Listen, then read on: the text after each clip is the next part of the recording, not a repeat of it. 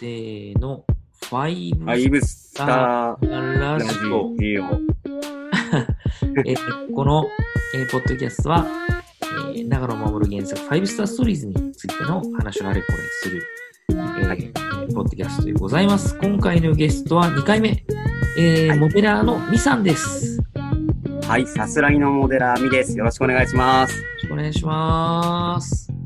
お願いします。2回目呼んでいただいてありがとうございます。いやいや、ありがとうございます。今日は、あ、あのね、レッドミラージュの写真がね、はいツイッターで結構、はいあのリツイートしてあいただいて、はい、いただいて、はい、フル稼働ということで、はい、もうバルパトスを仲間に中に入れたというね。はい。いや、苦労しましたね、あれは。うーんいや、ぜひぜひ、またね、写真をぜひ、はいツイッターに上げていただけたらとはい。思いますので、、あの、の皆さんとかね、ツイッター見ていただいた皆さんで、いいねをしてくださったのが本当にありがたくて、ああ、はい。しましいや、嬉しいことです。はい。た。はい。さあ、みさん、今日はあの何についてはい語りたい感じですかね？今日は、その、今、黄昏先輩が挙げてくださった、はい。レッドミラージュにも関連することなんですけれども、はいはい。メカと、はいそれから動きについてちょっと話ができたら嬉しいなとは思いいですってます。ね。うん。はい。あ、先輩ちょ、ちょっとタイムしてもらってもいいですか？いいですよ。あの、なんかちょっと声が微妙に途切れとけ、僕があの話に出させてもらっていた、星座ができるレッドミラージュありましたよね。はいはい。あれにちょっと関連することなんですけれども、はいはいはい。モーターヘッドとか、それから GTM と動きについてっていうことについて話ができたら嬉しいなとああ、思って。いいですね。はいはい。はい。あのー、なんだろう。こう、黄昏先輩は、ちょっと質問したいことがあるんですけれども、はい。人間とモーターヘッドや GTM が同じところ、逆に違うところって何かあると思いますか、ああ。同じところは、はい。えっと、背骨の動きあ、そうですね。そうです、そうそうそれがあの増幅されるところが同じだと思う。そうですね。背骨の動きの軸は、その、はい。えっと、地面とのね、そはいの反発力そうです、そうです。はいを。背骨が受け止めて、それがそのはい各部関節の加速につながってるんじゃないかなと思まさしくその通りだと思います。う。うん。あ逆に、いよかった。いいいいとこついてた？いいとこついてた？や、まさしく僕が言いたいのはそこだったんです。うん。うん。で、もう一つ本題に入る前に、違うところって、どんなことだと思われますか？あ、俺ね、、やっぱね、このツインスイングのことと関係してあるけど、その、えっとね、手とはいか足の関節がね、はい。DTM とかモーターヘッドってねじれが苦手なんじゃないかなと思って、この、例えば、このはは手を回転させるこの、ははい。なんていうのかな、ね、ねじる動き、多分背骨はできると思うんだけど、いや、そうですね。ちょっと苦手なんじゃないかな、その、ひねはいる動き。はい。そうですね。実際、そうなんじゃないかなと思っていて、うんうんうんやっぱりこう、軸関節であることはこう避けれないので、うんどうしても硬い動きになるとは思うんですけれども、この背骨が人間と同じで、はいはいはい。人間と同じ動きを求めているけれど、うん。ねじれのある動きが苦手なんじゃないかなっていううん。点について、それを長野先生は実は解決してしまっているというのがすごいことなんです。本当に？あ知らない知らない知らない。はい。あの、レッドミラージュから、GTM のサラトゥーストラアプターブリンガーにうん変わったときに、よく言えたね。もう一回言って。サラトゥーストラアプターブリンガいやー、いい発音だわ。ー。ありがとう言えないも下噛みそうですけどね。ん。変わったときに、うん。あの、先生が、こう、こういう発言をされてたんですね。うん。こう今までのモーターヘッドだったら、騎士の権利を関節が再現できないと。うん。なので、騎士の権利を再現するために GTM のツインスイング関節を取り入れた。ていう発言を聞いて。あ、そうなんだね。はい。うん、で、さらに、昔から先生が言われている哲学があって、うん人間の動きをするのにロボットが人間と同じ関節である必要がないってはああ、そうなんだ。ているんです。そうなんです。そうなんですうん。だから人間と同じ可動範囲を取るためにわざとツインスイング関節にして、うんで、多方向に動く軸関節を設定してしまったっていう。へえ。そうなんです。それを聞いたとき、あ、そ、そこまで考えてるんだなっていうことをすごく思っていて。俺、なんとなくさ、あの、ツインスイングの動きって、縦系に強いイメージがあるんだよね。ああ、そうですね。上から振り下ろす、あの、はい動きと、はい。その前にパーンって出る動きがはい。強い。でも、黒騎士とかさ、足技を使ってすごく、なんていうのかな、その、はい。スストラットブレードじゃないけど、その、ええええスーッとすり足で動くみたいなさ、ええええああいう動きがね、そのツインスイングでどう動くんだろうって俺すごい思ってて、ええええうん。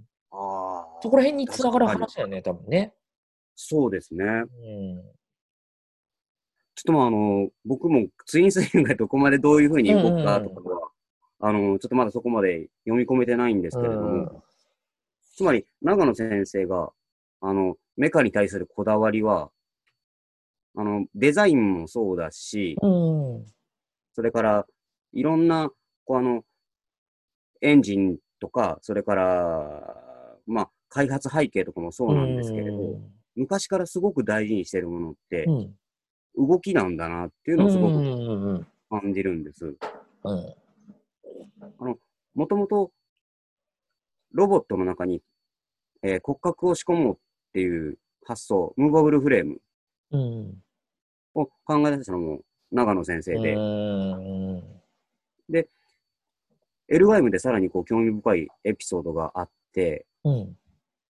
オージェの関節を考えたけれど、ほう。オージェの、えーキットを実際に触ってみたら、思ったより動かないところがあって、膝？とからしいですね。とか股関節とか。で、さらにそれを研究して、より動くようにデザインしたりしたとかっていう話へえ。あ、そうか、立体になった時に、あの、えっとね。なんていうのか、矛盾がないように動きと。そうですね。で、さらにそのモーターヘッドって大体80年代のデザインを起点としてうん。作られているので、うん。今基準でうん。あの関節を動かそうとすると、どうしても絵としての嘘が出てしまうとほうほうほうほうほいうふうに考えたんじゃないかなと思っていて、で、そんなこう30年、40年前のロボットのデザインではなくて、うんこう本当に現代の騎士の権利に追随できるロボットは何かあって考えたときに、こう GTM っていうのが出てきたっていうのは、まあ、ある意味必然だったんじゃないかなと思いうん。ます。うん。あ、そうなんだ。ちなみに GTM の動きってのは、その、投げ払いみたいな感じの剣技が多いよね、片手で。そうですね。うん。確かに。あの、武道でも、ね、あのー素早い動きをするときに、両手で動くよりも片手で瞬発力を生かしてうん。やった方がリーチも長くなるし、俊敏に動かしたりすることがありますよね。うん。それとすごく共通してるんじゃないかなと思ったりはするんです。うん。長野先生もさ、あの、あのー剣道に盾は必要ないみたいな話をしててさ、はい。その、剣道やればわかるみたいな。でも、あれは正中線を守るってことじゃんね。はい。そうだと思います。だけど、あのースパッドからさ、はい。えっと、今の武器なんだっけ？えっと、ガットブロー。あ、そうそう、ガットブローになったら片手剣になったわけじゃんね。確かに。そこに変化してますね。宮本武蔵も、両手で持つより片手の方がいいって言ってるさ。はい。二点一流は、ええ本当はその片手で剣を振った方がええええ動きやすいと。あ、そうなんです宮か。本武蔵は手で先に行くんじゃなくて、体をまずバーンと、えええええっとええ体ごと入れって言ってるんだよね。ええうん、だから両手で持つことで体の動きが制限されてしまうと。ああ。基本的てしまうんですよね。そうそうそう、基本的に剣術はでも、両手で持って正中線を守ることで、ええあの、防御してるわけじゃんね。ええええで、もともとモーターヘッドもベイルがあるってことは、はい。うーんと、だから騎士の戦闘は正中線を守るけど、モーターヘッド戦は盾を使って、あの、はい戦うっていうね、その、まあ、走行で受ける戦いだよね。そうですね。ヘッドライナーはかわす戦い。これがガットプロになった時に、はい。お片手剣かつ、その正中線を守るというわけではないんだよね。確かに防御はほとんど捨ててかかってる感じがしますね。そうそう、片手剣で、えっと、はい正中線を守ろうと思ったら、半身になってさ、はい。あのーまあ、フェンシングみたいな感じね、半身になる必要があるんでね、正中線を守るために。そうですね。うーん。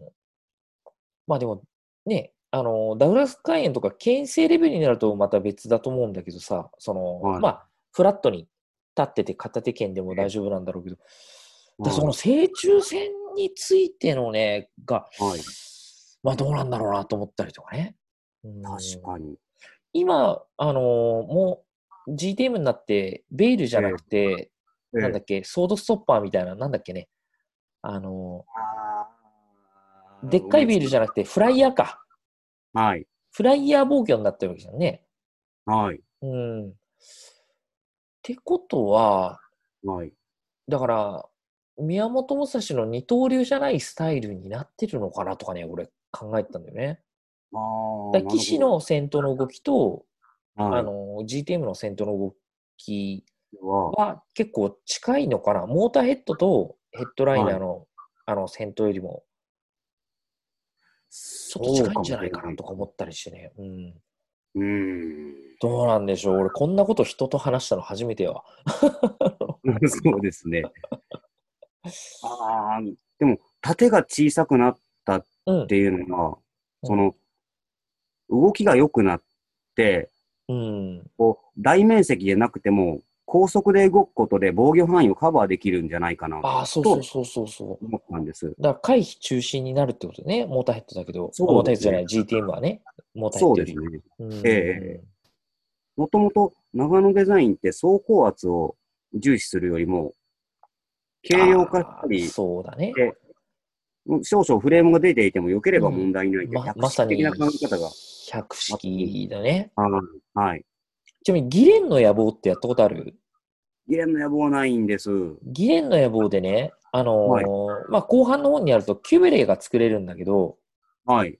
キュベレー、あんな形なのに、あの、回避力が半端なくってさ、そうなんです、その南部隊で囲んで やっても全然当たんないんだよね、本当に。こんなに受けるんですね。もう全然、全然当たんねえっていうね。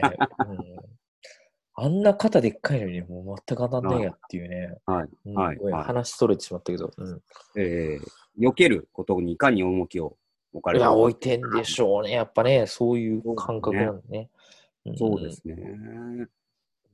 あの、でも、本当にあの、合気道っていう武術だと。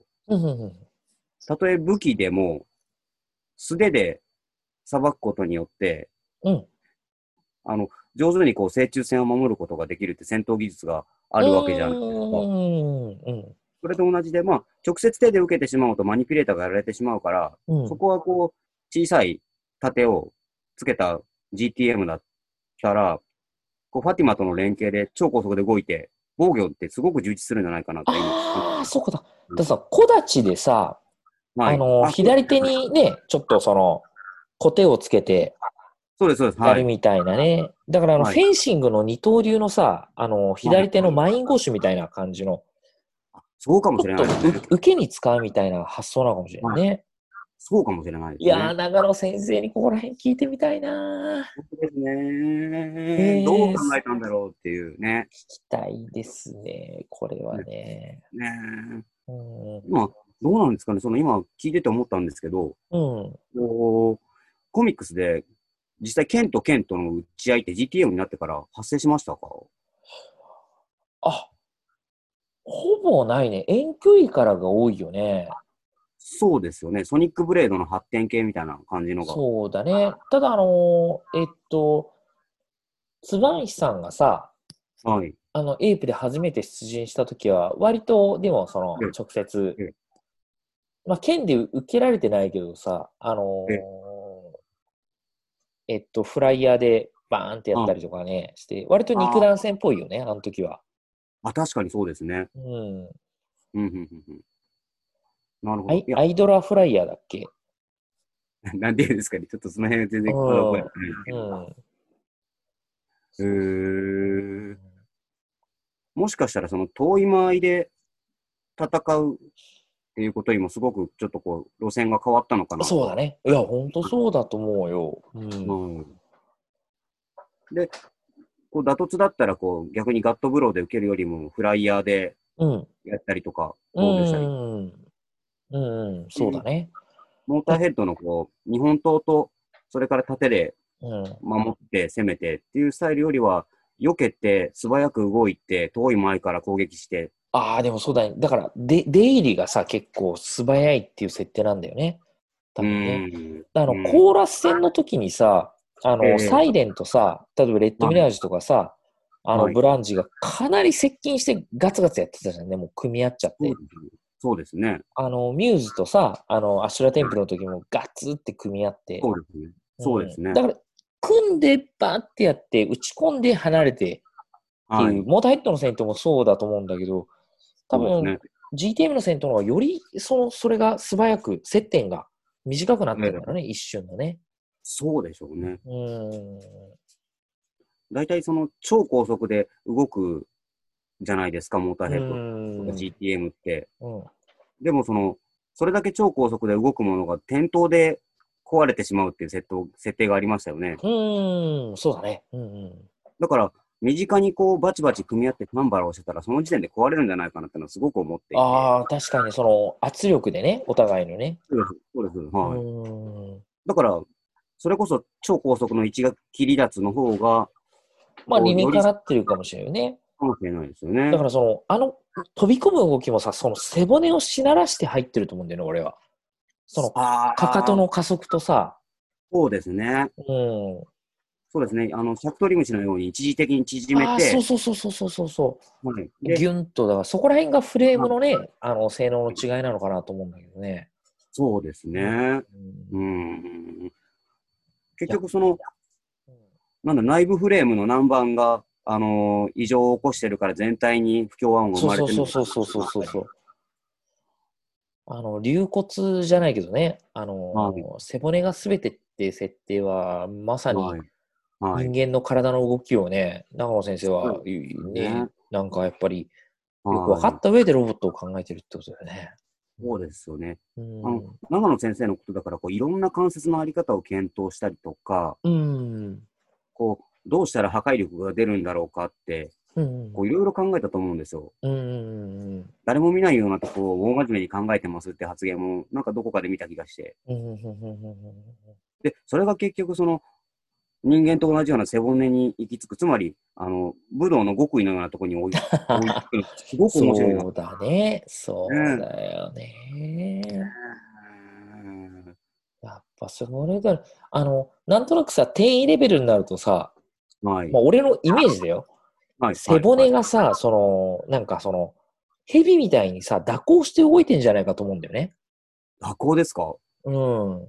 あもうちょっと教えてください。あの、背骨ってさ、その、こう、縦、縦の動きだけじゃなくて、その、ええ左右にしならせながら動くとさ、あの、より性能が高まるというか、だから、その、あのーえ肋骨、肋骨、はい肋骨の筋肉も一緒に使って、こう、体をうねらせて動けるんだよね。だから、肋骨と背骨のうねりを使って、あの、蛇ってこう、くねくねしながら前に進むじゃん。そうですね。で、魚もそうじゃんね。はい。だからはい原始的なとこに戻っていくと、人間はその、ちょっともうめんどくさいから筋肉で固めてさ、骨でまっすぐ歩いてるけど、でも運動能力を高めようとしたら、原始的な動きに戻っていった方が多分、あのーはいパフォーマンスは高いんだよね。あ、そうなんですか。あの、陸上の末次選手かな、ハードルの人、はい。あの人多分ね、あのーはいハあんまり体ひれらないで背骨を蛇行させることでね、あの、やってるはずなんだよね。へえうん。そうなんですね。うん。だからうん外から見たらわかんないんだけど、中では実は細かく動いてるっていうのが、その、はい。まあ、GTM の、あの、はい設定なんじゃないかなと思って。うん。そうでしょうね。うん。逆にそのフレームの動きが分かってしまうと、あこういうふうにいいバレちゃう。うん。そうですね。うん。相手にさ、読まれちゃったね。だから、ええ、ええ。その武道でさ、膝を隠すのと一緒だよね。膝が見えないね袴履いてね。はい、うんはい、はい。うんそうですね。あ、じゃあ、新説ですけれども、うん。モーターヘッドの走行は、内部フレームの動きを隠すためにあったのかもしれないですね。中野先生に聞きたいな、この話は。ちょっと聞いてみたいですね。うんん。いやいや、なかなか、はいやー、楽しいですね、このモーターヘッドね。ねえ。いや、なんだろう、その、モーターヘッドってこう、やっぱりデザインとか、まあ、うんモーターヘッドじゃなくて、FF、FSS って、うん。こう、デザインとファティマと騎士のストーリー、これがう中心に語られがちだと思うんですけど、ん。うん。メカの動きと機構うん。っていうのも、こう、なんかまあ、やっぱりどっちかというと少数派な気がしていて、かもしれん。あの、はいケリーさんがさ、モーターヘッドに実はあまり興味がないって聞いて、俺すごいびっくりしたんだけど、そううん、なんですか。ファティマファッションが一番興味あるって。あー、なるほど。まあまあまあね、おしゃれな人だからね、ケリーさんはね。うん。あー、ぱりね。聞いてる分にはそんな感じがしますね。うん。うーん。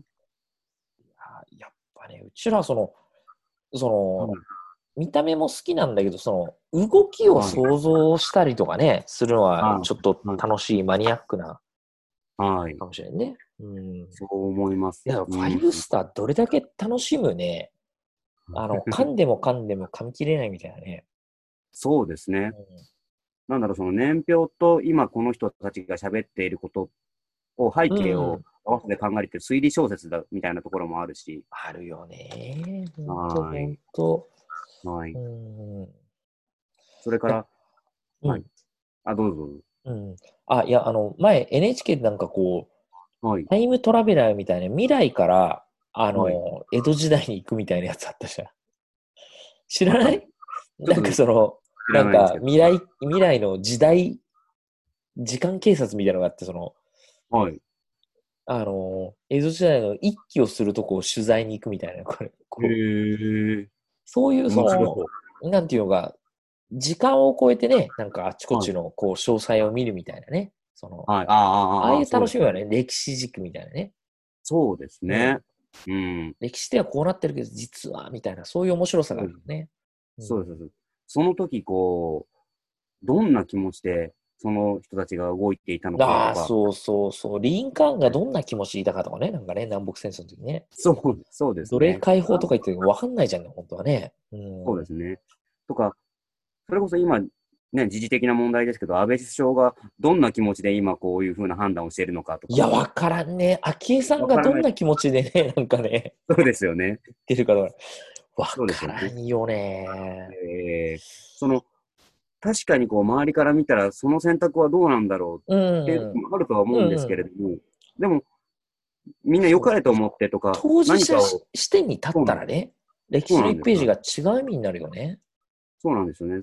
そこを先にこう全てを種明かししておいてから、うん。みんなに想像させるうん。っていうところが、こう、ファイブスターのすごく面白いところだと思いますし。いやー、本当そうだと思いますよ。うんねえ。そうそうなんです。あの、全体像をあえて語らずに想像させるっていうところにすごくファイブスターって注力を置かれてるんだろうなと思いますね。うんある、こう、いろんな情報をまとめて見えてくる形にたどり着くと、すごくこう、読者が似合ってできる。ああ、そうだね。ちょっとこの世界を理解できたみたいなね。そうですね。うんはいはいああいう面白さがあるよね。本当そうですよね。いやいや、いやいや、モーターヘッドのことをね、語るつもりが意外と広がってしまいましたけど。そうですよね。なんかもう本当パズルみたいなうん漫画というか、作品というか。うん。そうだね。そういう意味では、読者もね、一緒に紡いでいく仲間なんだろうね。こうね。ああ、本当そうですね。協力してるんだよね、うちらもね。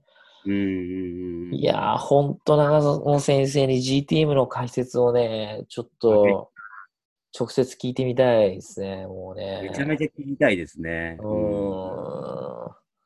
長野先生、はい。降臨してくんないかな、ファイブスターラジオに。ぜひ降臨してください。まあ、降臨しないだろうけどさ、絶対。うん絶対降臨しないだろうけどさ。ありえないですね。うん。もし降臨したら俺、あの、はいずっと無言になりそうだよ。あの、ビビりすぎて。なんでしょう、その、長野先生、僕ちょっと、な、海み、海炎ああ、そうだね。そうだね。わかるわかるわかる。うん。はいなんかも会う、会はかなり長野先生を投影してるキャラクターかもしれないね。そうかもしれませんね。うん。そんな気がする。でも、顔はアイルトン・セナだっつって言ってたね。そうなんですか。うん。確か違うかな。う んへえ。だから、長野先生にこう、こんな突っ込んだ質問をしようと思って、あの、質問していったら、こう、一生残る傷を体につけられるけど、すごく成長できそうな気がしますねかも。しれんね。あの、そうかそうか。は あの、転移の人がね、あの、洗礼受けるみたいな感じでね。そうですね。でも、そう我々が転移に値しなかったら、多分こう、ねあ、死ぬだけだ。死ぬだけで、はい。な殺んとか試着のまま正体任せてくれないかいいや、本当だ、本当だ。怖いね。洗礼受けるの怖いね。いや、でもいつかね、ええ受けれたらね、夢だね、それはね。そうですねう。んその時は、あの、こう、なんだろう。あの、皇帝みたいに、こう、ジークと一緒にこう抱き合って先輩、あの、ちょっと守り合ってくださ わかった。い。はい、くるくる回ろう。バルツを。ちなみに、ミさん、今作ったモーターヘッドって、レッドミラージュ以外に何かありますか？モーターヘッド。実はレッドミラーズだけなんです。ああ、本当に。なんかはい、。これ作りたいなとかあります？実は、たくさんうん積みプラはあって、ああ、本当？はい。あの、レッドミラージュのインフェルノナパームがあります。はいはいはうん。それから、バングがあります。あ、バングいいね。バング100分の1、140分の 1? 100分の1です。そうか、玉もさんが言うには、100分の1は結構作るのは難しいと。そう聞きましたね。144分の1がおすすめであるとでも俺さ、バング、でっかいバングが作りたいから100分の1作りたいなと思ったんだよね。はい。あだから買うんだったらバング買いたいなと思ってんだけど、ちあ。はい。ょっと迷い気味。うん。ああ。どうもその、やっぱ柳らしくて、柳って何？あ、あ、すいません。あの、模型として各関節の渋みがそんなに強くないから、うん。自立がなかなか難しかったりああ、そうなんだ。はい。そうか、でもモーターヘッドだったらもう固定して立てちゃってもいいよね。なんか、あ、いいと思います。姿でね。うん。はい。はい。あ、そういう意味なんだね。はい。はい。ただ、ただちょっと僕のこだわりなんですけど、せっかくこう長野先生がうんすごく動きにこだわって作ったロボットが動かないでいいのかなって、すごく、確かにね。はい。うんえ偉いモデラーさんなんかはもう稼働は別になくてもいいんだよって言うかもしれないですけれどうん。も。はい。俺、ちょっと彫像みたいに思ってるからね。モーターヘッドのことをね。ああ、そんなところありますね。。うん。いえや、でも、ミさんは稼働働をね、追求してくださいよ。はい。いや、そこが本当に僕のライフワークかもしれない。ライフワーク。フル稼働のね、バングをね、見てみたいですよね。ああ、それはちょっと作らないといけないですね。中にザク2入れちゃう？ザク2のフレームを。ああ、ザクザク2なんですか、中身 ちょっとはみ出るか。そうですね。うん。すごくこうなんか足とか不格好になりそうですよね。こ それなんかこの番組ちょっと太くないっていう感じの。足ザクなしなんだ。すごくこ悪い扁平足だけどって。それはかっこ悪い。ひどいバランスだな逆にザクの中からね、バングが出てくるっていうのできたら面白いかもしれません。あ、面白い、それ。あの、ぜひぜひ変形前のねうんうん、ああ、そうですね。いいですね。雪の城さんが達成って言ってたんですうね。ん、雪の、あ、あの人雪の女だってそうそう。いや、みさん、じゃあね、ぜひね、あの、バングを作っていただいたら、あの、またツイッターで、あの、投稿していただいて、はい。ね、楽しみにしております。長い戦いになりそうです。じゃあ、今日はこんなとこで、えーはい終わりましょうか。えーはい今回のゲストは、みさんでした。はいどう。もありがとうございました。ありがとうございました。